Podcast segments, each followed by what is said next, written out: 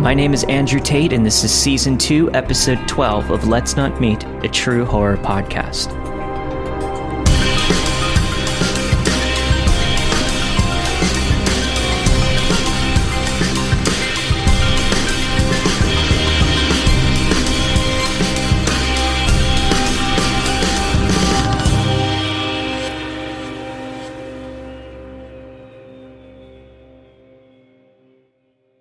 So this was 2 to 3 years ago in India. My father and I were driving home from a wedding. I don't know how much you all know about weddings over there, but this was a 3-day event that involved the entirety of 2 middle-of-nowhere, nothing villages.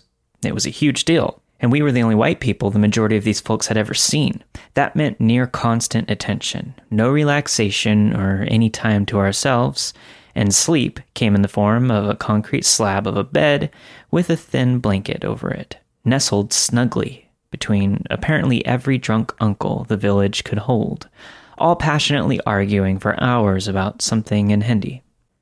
I think it was maybe the music, which also constantly blared from concert-sized speakers through the whole village. It was safe to say, by the time we left the wedding, we were already extremely sleep-deprived and out of it. This isn't even the fun part, though. Through an odd chain of events that isn't totally related to this story, while driving home on a single-lane road that had traffic in both directions, dodging donkey carts, groups of scooters, and other drivers, at about 120 kilometers per hour, we get in a head-on collision.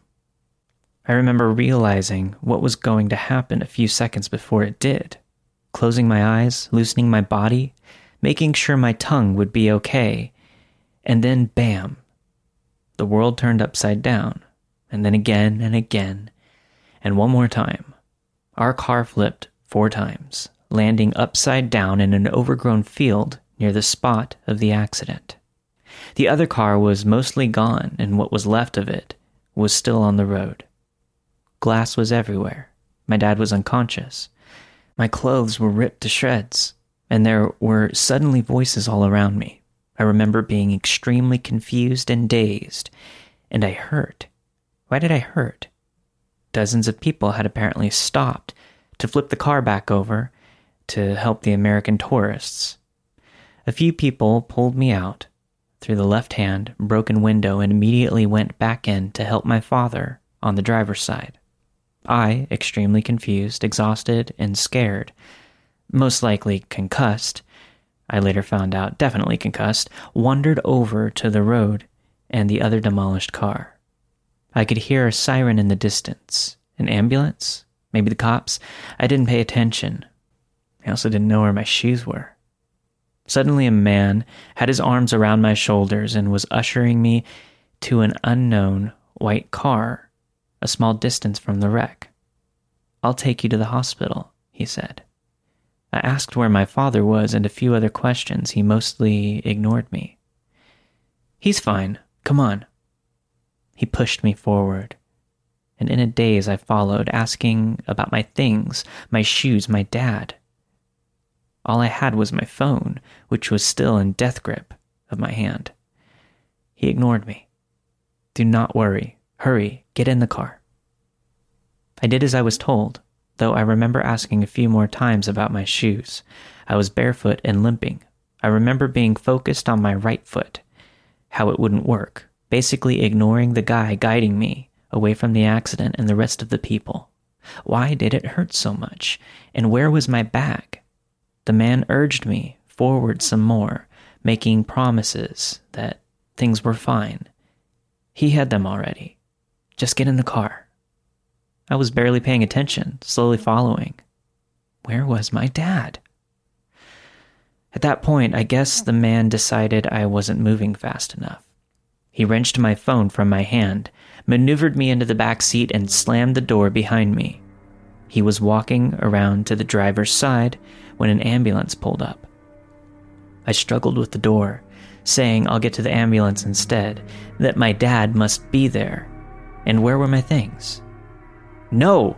He slammed the door again, locking it this time. "Be quiet!" At this point, I started crying and was still confused, trying to open the unlocked door. blubbering that I needed my things. He insisted he was helping and to shut up. He just kept telling me to shut up. He rushed around, opened the driver's side door, and was about to get in when I heard an almost roar-like sound erupt to my left. Suddenly, my father was there, bleeding, limping, and ignoring the chaos all around us, and angrier than I had ever seen him. "Get my fucking daughter out of your fucking car!" He grabbed the man, who was halfway into the vehicle at this point, and threw him to the ground, unlocked the back door, and rushed around to pull me out. "Dad, where are my shoes? Does he still have my phone?" I obviously asked to thin air, as my father was already back a few feet away, shouting, his hands around the man's throat, demanding my phone. With a terrified look, the man pulled it out of his pocket and threw it several feet away, causing my dad to drop him on the pavement in one swift motion and bound after this device.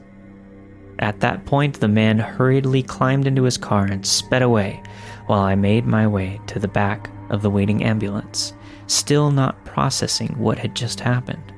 My dad materialized on the bench next to me a few seconds later, my cracked phone in his hand, and he enveloped me in a huge hug while saying how scared he was. The paramedics moving all around us, securing everything and preparing to drive to the hospital. Everything after that is a story for another time, but random Indian man who most likely tried to abduct me from the accident, let's not meet again.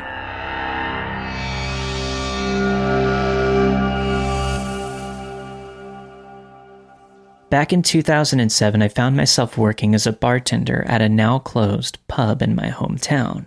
Now, this was not a job that I particularly liked, but it paid the bills. At this time, they had hired a new kitchen manager that we all simply knew as Kearney. Kearney was a pleasant enough man, mostly keeping to himself, but always stayed late to help the barman do our closing duties, so we all liked him for that. New in town, Kearney had yet to find a place of permanent residence, and I had recently lost my tenants, so someone suggested he ask me. He was considerably older than the tenants that I usually took in, but having a streak of bad luck with tenants my own age, I thought an older man with a nice steady job may be a shift in the right direction, so I agreed. Kearney wasted no time and followed me home that very same night, only he wasn't alone. Enter Lawrence, the boyfriend of Kearney. Honestly, I hadn't even realized that he was gay up to that point, but was water off of my back regardless. Looking back now, what really should have bothered me was Lawrence's appearance. He looked like he had been sleeping on the street, rather appropriately, as I would later find out. So, Kearney moved in. Lawrence was there a lot, too, and it was easy to know when due to his mobile ringtone sounding like the quacking of a duckling. Kearney had some habits that were rather noteworthy to this story. In particular, one, he basically never closed his bedroom door, no matter what he was doing in there. It was always open. And two, although he was a very heavy smoker, he never once smoked inside. So Kearney had been living there for about 2 weeks when I had come down with an awful case of pink eye. This being highly contagious, I was given a leave of absence from my bartending job and therefore decided to go wait it out at my sister's for a few days. Apparently, I didn't mind giving it to her. Sorry, sis. So the day that my sister was scheduled to come pick me up, no, I couldn't drive yet, I took a casual stroll into the bar that myself and Ben worked at. Ben was a good friend from high school, and at that time, a coworker that had been building in my house. And something caught my eye. All of our liquor bottles were completely empty. Now, those who had been frequenting my house at the time would know that we weren't just talking about 1 or 2 bottles of brandy here, but bottles of whiskey, gin, vodka, schnapps, liquors. Basically, it was a fully stocked bar that could host a pretty big party without requiring much in the way of additions. So I called Kearney in, asking him what he knew about this, receiving feedback that Lawrence and he had been on a slight drinking binge. Those were his actual words that he used. That had left me both furious about the thousands of dollars worth of stock that they had drunk out, but also slightly impressed that he was actually still alive. Regardless, I said that I will be dealing with this upon my return. So I'm with my sister for a few days, and on Friday I get a call from the local police department asking if I know a Conrad Schultz. Ironically enough, I didn't. They finally add that I will probably know him as Kearney, and that I should probably come down to the station, as they had arrested his boyfriend, trying to sell my camera equipment. So my sister rushes me back to the police department, where my camera equipment was all on display. It's on this visit that I was informed that Lawrence was actually a Navy SEAL who got dishonorably discharged before turning to a life of crime, and now had a rap sheet the length of the Bible. The kicker was that both he and Kearney were actually homeless men who had met at the Salvation Army. So Lawrence is in jail, and my sister drops me off at home more or less the same time that Kearney gets home as well. Based on Kearney's account of what had happened, he had turned Lawrence in himself, as he couldn't allow Lawrence to do to me what he was trying to do. Although I had appreciated his sacrifice, I still told Kearney that he would have to go, having been the overall cause of all of this. However, not wanting to leave this man homeless, I gave him until the end of the month to make other arrangements. So Monday comes, and having just completed my staff meeting, I walk home to encounter a very much free Lawrence sitting on the sidewalk across from my house, just watching it. I confront Lawrence as to why he's there, and he tries to apologize before begging for money. Rather out of character, really, I dismissed him without giving him assent. Now I go back to the previous night. See, I had mentioned the staff meeting for a reason, as it was that meeting where we had gotten a rather sizable list of liquor bottles that had gone missing from the storeroom, leaving us all suspecting each other. I, however, would not have to wait long to figure out who the real culprit was, as a few days later, I opened the garbage bin in my kitchen to see the missing bottles, all empty, staring back at me. I decided to sit on this information for the time being, although I did photograph it, just in case I needed it as evidence for later. I also called over Ben to inform him of the developments. As this was quickly becoming a detective game, we decided to enter Kearney's room to search for further evidence. Nothing of vast significance in there, with one exception. 2 single photographs of Lawrence before he turned into the homeless version of Lex Luthor or Charles Xavier. Actually, there were several of Lawrence's things still there, but as Lawrence had spent most of his time there before this incident, I accepted this as normal. Now, I should also add that I had mentioned Lawrence's release to Kearney, and had told him that if I even suspected that if they were still seeing each other, I would throw him out of the house myself. Only a few days would pass before this came into play. On this particular night, I had been bartending again, and Kearney had constantly been stopping by the bar to help himself to glasses half full of wine and half full of Coke, which he would go drink outside of the restaurant. We confronted him about this, but as he correctly pointed out, he was still a manager, and we had no right to tell him what he could or could not do. On his 4th trip, however, I had grown suspicious and decided to follow him outside, where I encountered Lawrence, sitting outside, sharing the half-Coke, half-wine concoctions with Kearney. This pissed me off, so the next day I returned to the restaurant with my photographic evidence that I handed over to the general manager, who was also kind of a friend of mine. Although I hadn't physically seen it, I had heard the confrontation through the office door when he fired Kearney. Kearney left, obviously upset, and apparently had no idea that I had been the one who had turned him in. So, we closed early that night, and I was walking home, going past the high school, when I saw Kearney coming from the opposite direction. He walked past me, literally only saying 2 words. "I'm scared," before disappearing into the darkness. That would be the last time that I would ever physically lay eyes on Conrad Schultz. So we reached the final week before Kearney's eviction was going to take place. Ben had come to stay with me for that duration as we both wanted to monitor the situation and make sure that nothing else happens. It was in this week that Kearney's behavior suddenly changed. He was constantly smoking in his room and his door was closed 24/7. In fact, neither Ben nor I had caught so much as a peek of him in that entire last week, which we hadn't thought much of at that time. So, the day of Kearney's eviction comes around. Ben had gone home for a few hours and I finally hear Kearney's bedroom door open and someone walks out, opens the front door, and leaves. I follow him outside, but somehow he had already completely disappeared. What was left, though, were his house keys, indicating that he obviously wasn't planning to come back. I took a look at his keys, noticing something strange. Although the correct keys were on the keychain, there were several that weren't mine. Why would he leave me the wrong keys? I remember myself thinking this as I walked into his room. His room was a shock because not of the state that it was in.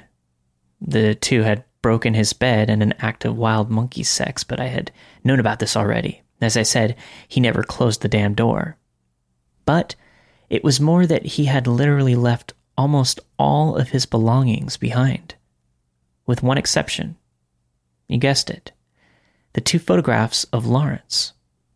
Upon further investigation, I suddenly realized that all traces of Lawrence ever being there had completely vanished, with all of Kearney's stuff left behind. There was one thing of Lawrence's left behind, though. His fucking ringtone, which turned out that it hadn't been so much of a ringtone as an actual duckling, which now strolled around casually in this vacant bedroom. We named him Neville. So Ben returns and gets updated about the developments, both of us thinking that the way he left was rather weird. Of course, the whole thing had been weird. It was only when I asked the infamous question that all of this became a conspiracy theory. Did you ever actually see Kearney in the last week? It was to our shock that we realized that neither of us had. Suddenly putting puzzle pieces together, the changing habits, Neville the duck, the wrong keys, only Lawrence's stuff being gone. It was to great discomfort that we both asked the question, who had really been living in our house this last week? During the last few days, Ben and I went on a mission searching the town, crawling into drain pipes, trying to find any trace of Kearney's whereabouts, but they all added up to nothing. Conrad Schultz had simply vanished off the face of the earth. That wasn't the case with Lawrence, though. No, he was still around, having made some new homeless friends. We encountered him several times begging in the streets. I asked him every time, "Where's Kearney, Lawrence?" But he acted like he had never even heard of him. The last time I would see Lawrence was across from work attempting to break into a car. I had called the police on him, and they arrived rather quickly, arresting him on the spot. While he was being led away by the police, I shouted after him one last time, "Where's Kearney, Lawrence?" But he just ignored me and let the cops drag him away. The next day, I filed a police report reporting Kearney as a missing person and suggesting that Lawrence may know something about it, but nothing ever came of it. So Lawrence, I don't know if you did something to Kearney or not, but if you did, let's not meet again. Oh, by the way, for those of you asking about Neville the duck, we kept him for quite a while, but due to the malnourishment he had received his first few months, he never grew and ultimately passed away. Also, for those of you wondering if anything came of the case, unfortunately not. I should probably add that South Africa has a unique way of closing cases. As in, after a month or two, they just send you a text saying, "Case closed due to lack of evidence of case closed with no arrests." I didn't get one in this case, but I did get one in an armed robbery I fell victim to back in 2017. so not too hopeful that they did too much. Regarding Lawrence, I saw him one more time after him getting arrested. He was only locked up for about a week. After that, though, he disappeared. Not sure if he left town or got arrested again.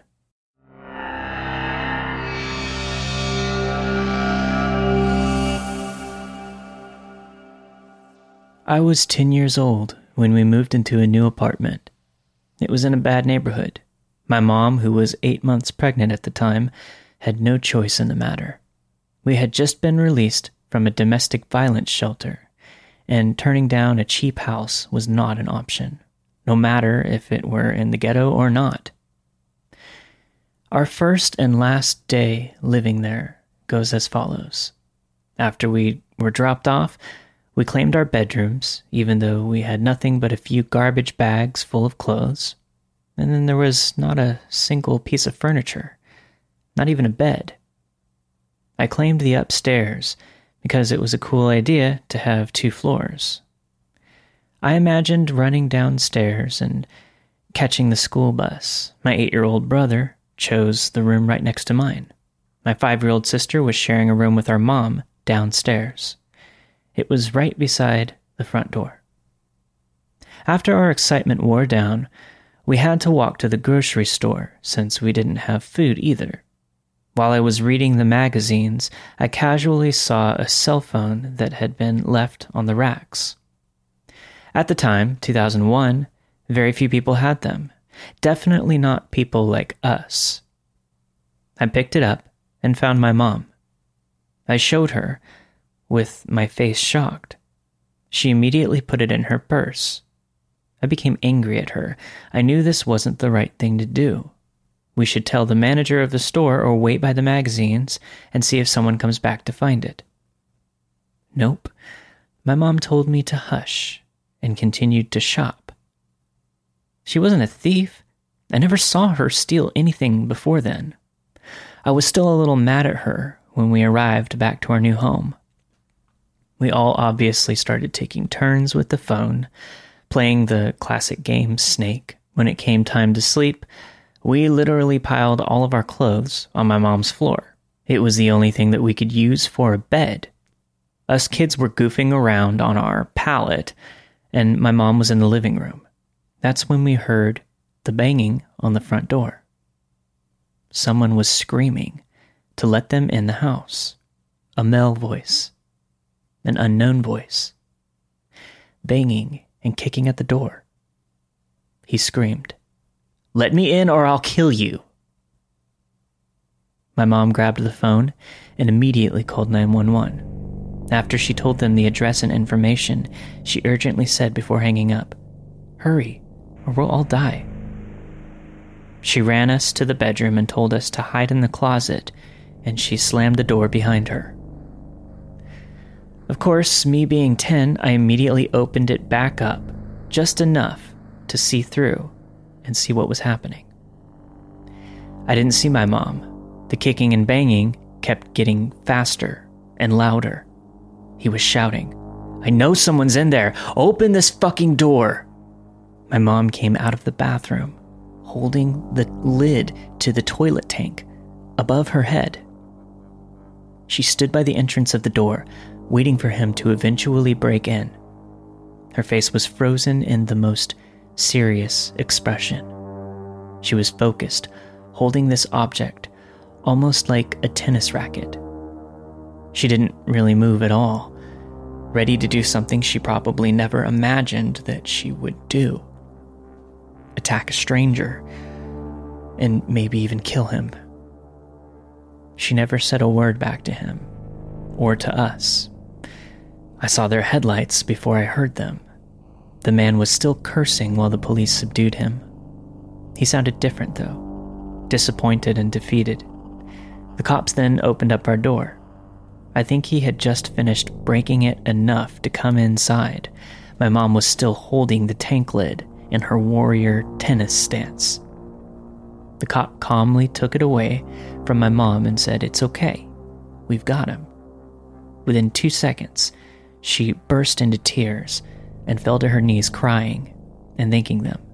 After we all hugged and calmed down a little, a cop offered to stay and patrol until sunrise, and they told my mom something in confidence. She shared with me years later that the stranger was a registered sex offender with previous burglary charges as well. The next morning, we got picked up by a family friend. We ended up staying with her until we found a safer place to live, right before my mom gave birth to my brother. I don't know why he picked our apartment, or why he tried so hard to get in.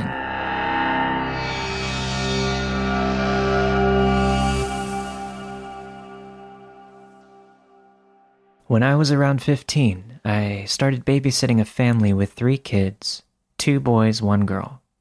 Their mom knew me as the oldest, was friends with my little brother, and had asked my mom if I could help out just because she had started taking on more shifts and her husband was doing the same. They lived right next to my high school and paid well, so I agreed despite not really having that much experience. Pretty quickly I realized that it was going to be difficult. The kids were great, but I was nervous around them. The oldest was fine, he just played Xbox most of the time and did homework, but the other 2 youngest were a different story. The middle child, the daughter, was completely obsessed with horror movies, and on more than one occasion, I had to hide the knives from her since she wanted to reenact them, and the youngest son tried to set fire to the Christmas tree once. I know what kids can be like since I have a lot of younger and older cousins, but these ones drove me insane. I would constantly worry about them hurting themselves or each other. If they played up, I would threaten to call their mom, which would normally work. It was after a few months that I realized that if I would mention their dad, then they would just behave and do what I asked, so that's what I started doing. Now, I never really met the dad. I just knew that the guy was really tall and large, but was always described to me as still being really nice, so I never thought about it. On this occasion, I had said to the youngest boy that I would call his dad if he didn't stop misbehaving, which resulted in a huge tantrum, so I ended up calling him and explaining. Luckily for me, the dad was getting off of work early, so he said that he would get home as quickly as he could and apologized for the kid's behavior. When I explained this, the kid was sobbing and ended up locking himself in the room. That day, the dad got home, and they weren't joking when they said he was tall. Now, I'm only 5'3", and I was 15 when I saw him having to crouch a little just to get through the door because of his size, and I remember thinking, oh shit, no wonder the kids won't misbehave when he's there. I said hi and apologized for the work call, which he brushed off and said that it needed to be done and not to worry. We were both sat on the couch. I can't really remember why, but I think we were talking about what days that they needed me for. Now, at this point, the 2 youngest had gone outside to play while I was in with the oldest, as I had just been tidying up a little from dinner. I was pretty weirded out because the oldest started to get pretty antsy when asked to go to the shop. He kept making excuses to his dad, so I offered to go.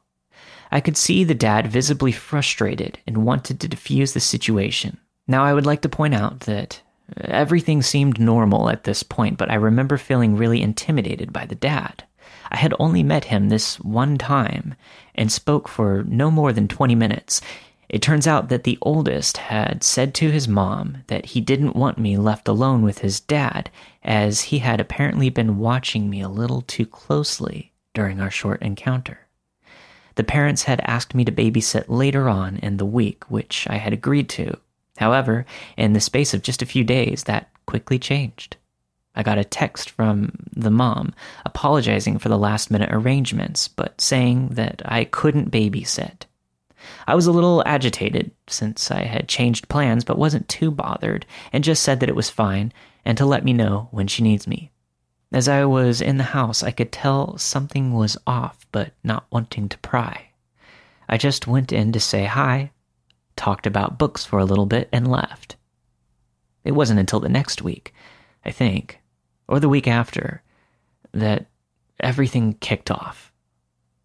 I came home to my mom being upset and angry, pacing the living room while my stepdad was trying to calm her down. I immediately went to her asking what was wrong, feeling a little worried. Instantly, she just threw her arms around me and started crying and holding me.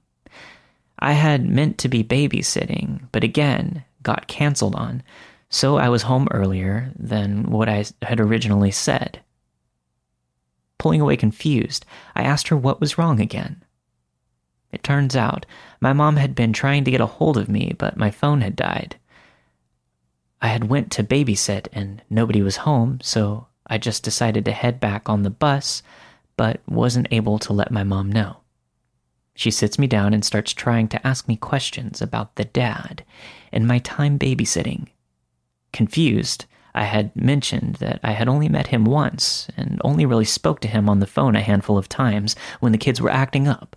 Nodding, my mom started pressing on and asking if anything else had happened and kept questioning me, saying I could tell her anything.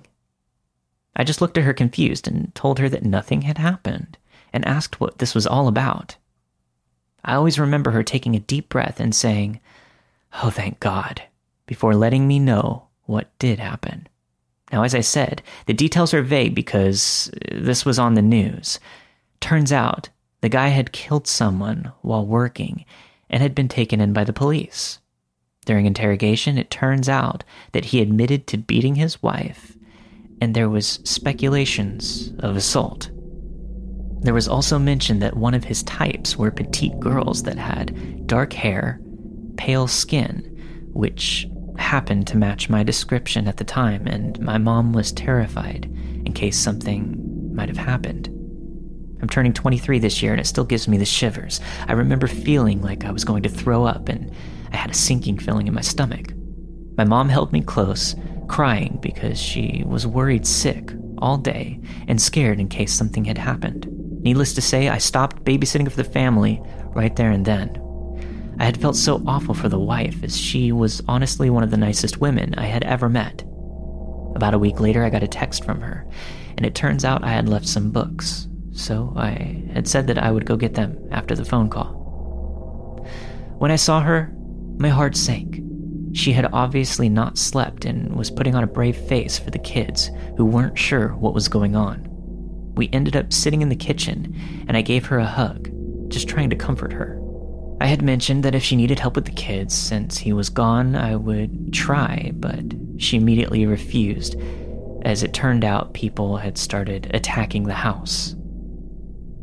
She gave me my stuff, paid for the wages, with a little more added, I had completely forgot about, and said that she appreciated it, but it would be better off if I just took a step back from the family, as she didn't want me getting hurt from being associated with them. To this day, I still think about them, and it scares me. After thinking about what could have happened, I still talk with the younger kids who are a lot older, and have even helped tutor their younger girl. I helped the oldest when he started high school because I noticed the kids bullying him of what his dad had done, which was awful considering it wasn't the fault of the family. But yeah, let's not meet, you psychopath. Thank you for listening to this week's episode of Let's Not Meet, a true horror podcast. This outro has been recently re-recorded as some changes were made at the request of an author for safety or privacy reasons. The credits for this week's show are all still available in the show notes. All of the stories you've heard this week were narrated and produced with the permission of their respective authors. Let's Not Meet, a true horror podcast, is not associated with Reddit or any other message boards online. If you have a story you'd like to share, send it to letsnotmeetstories@gmail.com. Thanks for listening. See you next time.